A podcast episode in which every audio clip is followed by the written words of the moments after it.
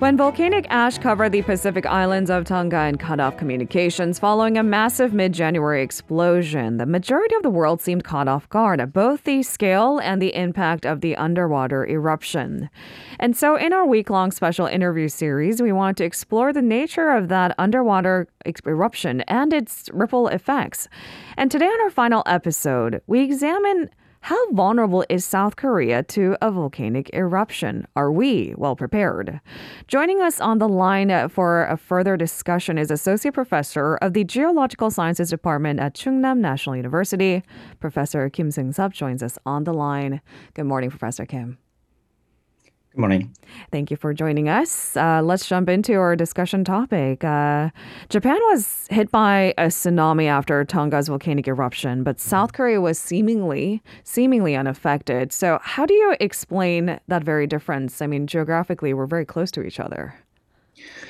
Uh, yes, uh, it's mainly because of the geographical location of the Korean Peninsula.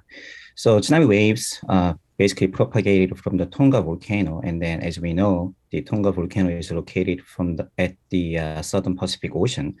So the wave is basically blocked by the uh, islands of Japan. So we are, so at that time, we basically were safe. And then, you know, we didn't experience any uh, unusual behaviors along the coastlines. Mm. So it's almost as if Japan was blocking the tsunami for us because it lies between the waves, essentially. Uh, but following the eruption, tsunamis were detected not just in the Pacific, but in the Atlantic, Caribbean, uh, Mediterranean as well. The impact, it seemed, was much bigger than any of the warnings predicted. Uh, correct me if I'm wrong, but if there were to be another similar eruption as big as Tonga's, would that have an impact on the South Korean peninsula too? Um, yes. Um, so as you said, yes, the volcanic eruption actually caused a very uh, global-wide impact, uh, especially like tsunami waves uh, traveled to many different locations around the world.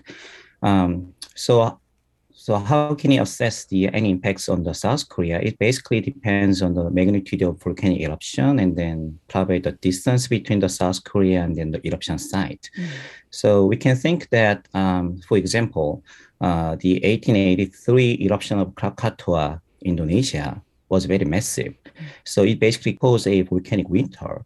So because of the unusually large amount of sulfur dioxide was injected into the air, basically, so that these gas-rich clouds actually blocked the uh, more incoming light from the sun than usual. So it basically dropped the uh, uh, average temperature mm. in uh, 1884.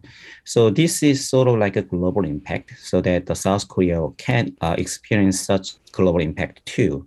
But if the eruption site is very close to South Korea, then we have to deal with any like volcanic ashes uh, falling down from sky, mm. and also maybe we experience like a dramatic changes of scenery, like uh, you know newly formed islands or disappeared islands mm. and things like that. Mm. So, well, in generally speaking, yes, we are uh, sort of like safe from any volcanic activities, but uh, we will also experience this kind of global impacts from the any mm. uh, massive and then huge volcanic eruptions mm. on any side of uh, Earth uh, ripple effects, essentially, as you said, ashfall, the cooling effect. These are the things that we may be able to experience. Uh, I know this is a pretty general and a big question to throw at you so early in the morning, but are we ever safe from volcanic activities, uh, even if uh, an active volcano is not necessarily nearby?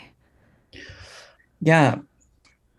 I think generally speaking, yes, we are sort of like safe. Okay. Uh, although we do have um, nearby volcanoes, very active volcanoes along the you know, islands of Japan, mm. but um, the air is usually moving not from Japan to Korea, so we probably safe from the any volcanic ashes. But we may be experiencing like earthquakes mm. if the volcanic eruption is very large enough. Mm. And that's another point of contention, isn't it? Have we earthquake proof the uh, high rises in metropolitan cities in Korea? I do wonder what about the possibilities of a volcano eruption happening right here on the Korean, uh, Korean Peninsula? Do, do you think there's a likeliness of volcanoes in Ulleungdo, Jeju-do, or Baekdusan exploding and have a devastating effect?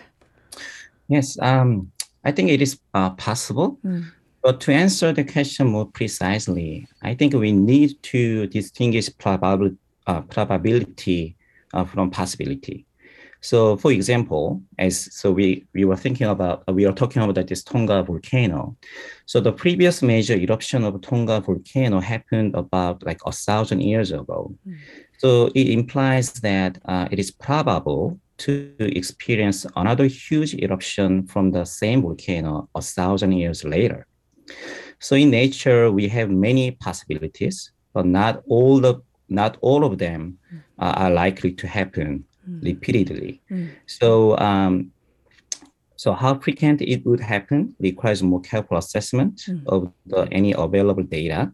So so it is possible, I think, to observe volcanic eruptions from Ulleungdo Jeju-do Baekdusan because we know that there is magma chamber is active below these uh, volcanoes. Mm. But all the volcanic eruption is not exclusive. Mm. So the nature of the magma below these volcanoes will decide what what kind of type of eruption we will experience. So if the magma is rich in gas, mm. yes, we probably will have very explosive nature of eruption. But if we don't have many gas inside. So that means that even if eruption uh, can happen, but the, the lava is basically flow very easily. So we probably have just some, you know, flowing of lava, so we can block these uh, flows in many different ways. Mm. So the any uh, disaster will be minimized compared to uh, any this uh, explosive volcanic event. Mm. Um, so, but you know, this uh, Ulleungdo and Jeju-do is very narrow island. So if, if, if that happens, the people living nearby or living on these volcanoes, yes, will have direct impact on their lives and their properties. Mm-hmm. So um, we need to prepare for that. So to do that, we really have to uh, basically develop a thorough understanding of this nature of the volcanoes and if this there is any magma chamber is available, you know, what kind of magma is basically feeded from the deep earth. Mm. So that's uh, is basically a very um, mm. important key mm. uh, to prepare any event if that happens from mm. these volcanoes. So it seems that data compilation is always something that's touted by any scientist that wants to better observe and understand a volcanic activity yes. in this case. Uh, do from what I understand, South Korea has a capability to do that. Do you think we're monitoring it closely enough with the technology that's available? Um, I think we do have some uh, effort, uh, mm. previous effort, but um, I don't think that was enough at the mm. time because, you know, um, people now is taking very uh, interest in this Tonga volcano because Tonga volcano was very, uh, you know, it showed us the power of nature basically by this one single event. Mm. So, but you know, time passed by. You know, this event will not happen every year, every hour. So that kind of limit the scientists to investigate. Uh, you know, our funding money mm. to understand this kind of thing. Mm. So we need actually basically uh, have to prepare this uh, like a thousand years. You know. Mm period event or you know 5000 years of event you know that kind of thing is kind of not immediately impact us mm-hmm. but we really have to prepare you know the basically the future generation to mm-hmm. um, to to prevent this kind of to understand this sort of like a natural uh, natural disasters. So mm. I think we do have capabilities, but we really didn't put this our capabilities into uh, this sort of monitoring of the uh, earthquakes and the monitoring of these uh, volcanic activities around the uh, mm. Korean Peninsula. Mm. Based on your expert opinions, I think you may have covered it already in parts during our interview. What can we learn from the Tonga eruption? Uh, I think the Tonga eruption is basically demonstrates the dynamics of the solid Earth. Uh, you know, we easily visualize the movement of water and air and ocean and things like that, but the, not the movement of the rocks. So magma is basically the molten rocks, but these molten rocks can migrate from deep Earth to the shallow surface for very long time span. So as for Tonga, as I said, it took about a thousand years to basically to have this eruption. So we know uh, that the interior of Earth is very dynamic, but but there are too many unanswered questions mm. lying near this uh, Hunga Tonga volcano. So how the eruption has changed its morphology, and then what nature of the magma was. Mm-hmm. And then the magma is entirely em- emptied or refilling now.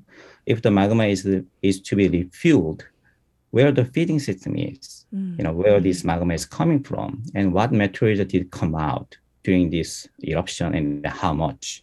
And lastly, the eruption is completed or not.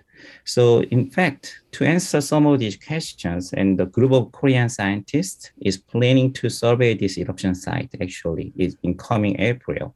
So we are from the universities and institute. So among them, the major force is uh, Korea Polar Research Institute. It's called KOPRI. Mm. So KOPRI runs annual Antarctic expeditions using ice-breaking research vessel Araon. So this uh, expeditions usually happening between mid-October to March. Mm. So that means this uh, ice-breaking research vessel Araon is now actually near the Jangbogo Station, Antarctica. Mm. So it will return to Korea in April. So it means Araon can visit these remote islands with less effort because the eruption site actually on the return route. So last week, actually, we contacted Tonga Geological Services to propose a sort of rapid response science project uh, with Araon. And then we got the favorable answer this Tuesday, actually. So we are very excited to have uh, this opportunity to visit this very unusual mm-hmm. and historic eruption site mm-hmm. uh, for a Korea initiated rapid science uh, project and then collect various data using a Korean research vessel, mm. Araon. So we hope we can update, you know, all of the world using this newly collected data from this upcoming uh, mm. expedition to Hunga Tonga. Professor Kim, from what little I've uh, learned throughout this week of our Tonga special, is that uh, because of nature of the Tonga uh, eruption, which was underwater, understanding, uh, deciphering, and researching on it may take a significant amount of time. However, in its process, we hope to get some updates from you. Thank you very much for uh, joining us this morning, and have a safe weekend. Thank you. If you're listening to our program using the podcast service, just a reminder that we do go live Monday through Friday, 7 a.m. Korea Standard Time. So tune in and help us make the show more informative by giving us your input. See you bright and early on Good Morning Seoul.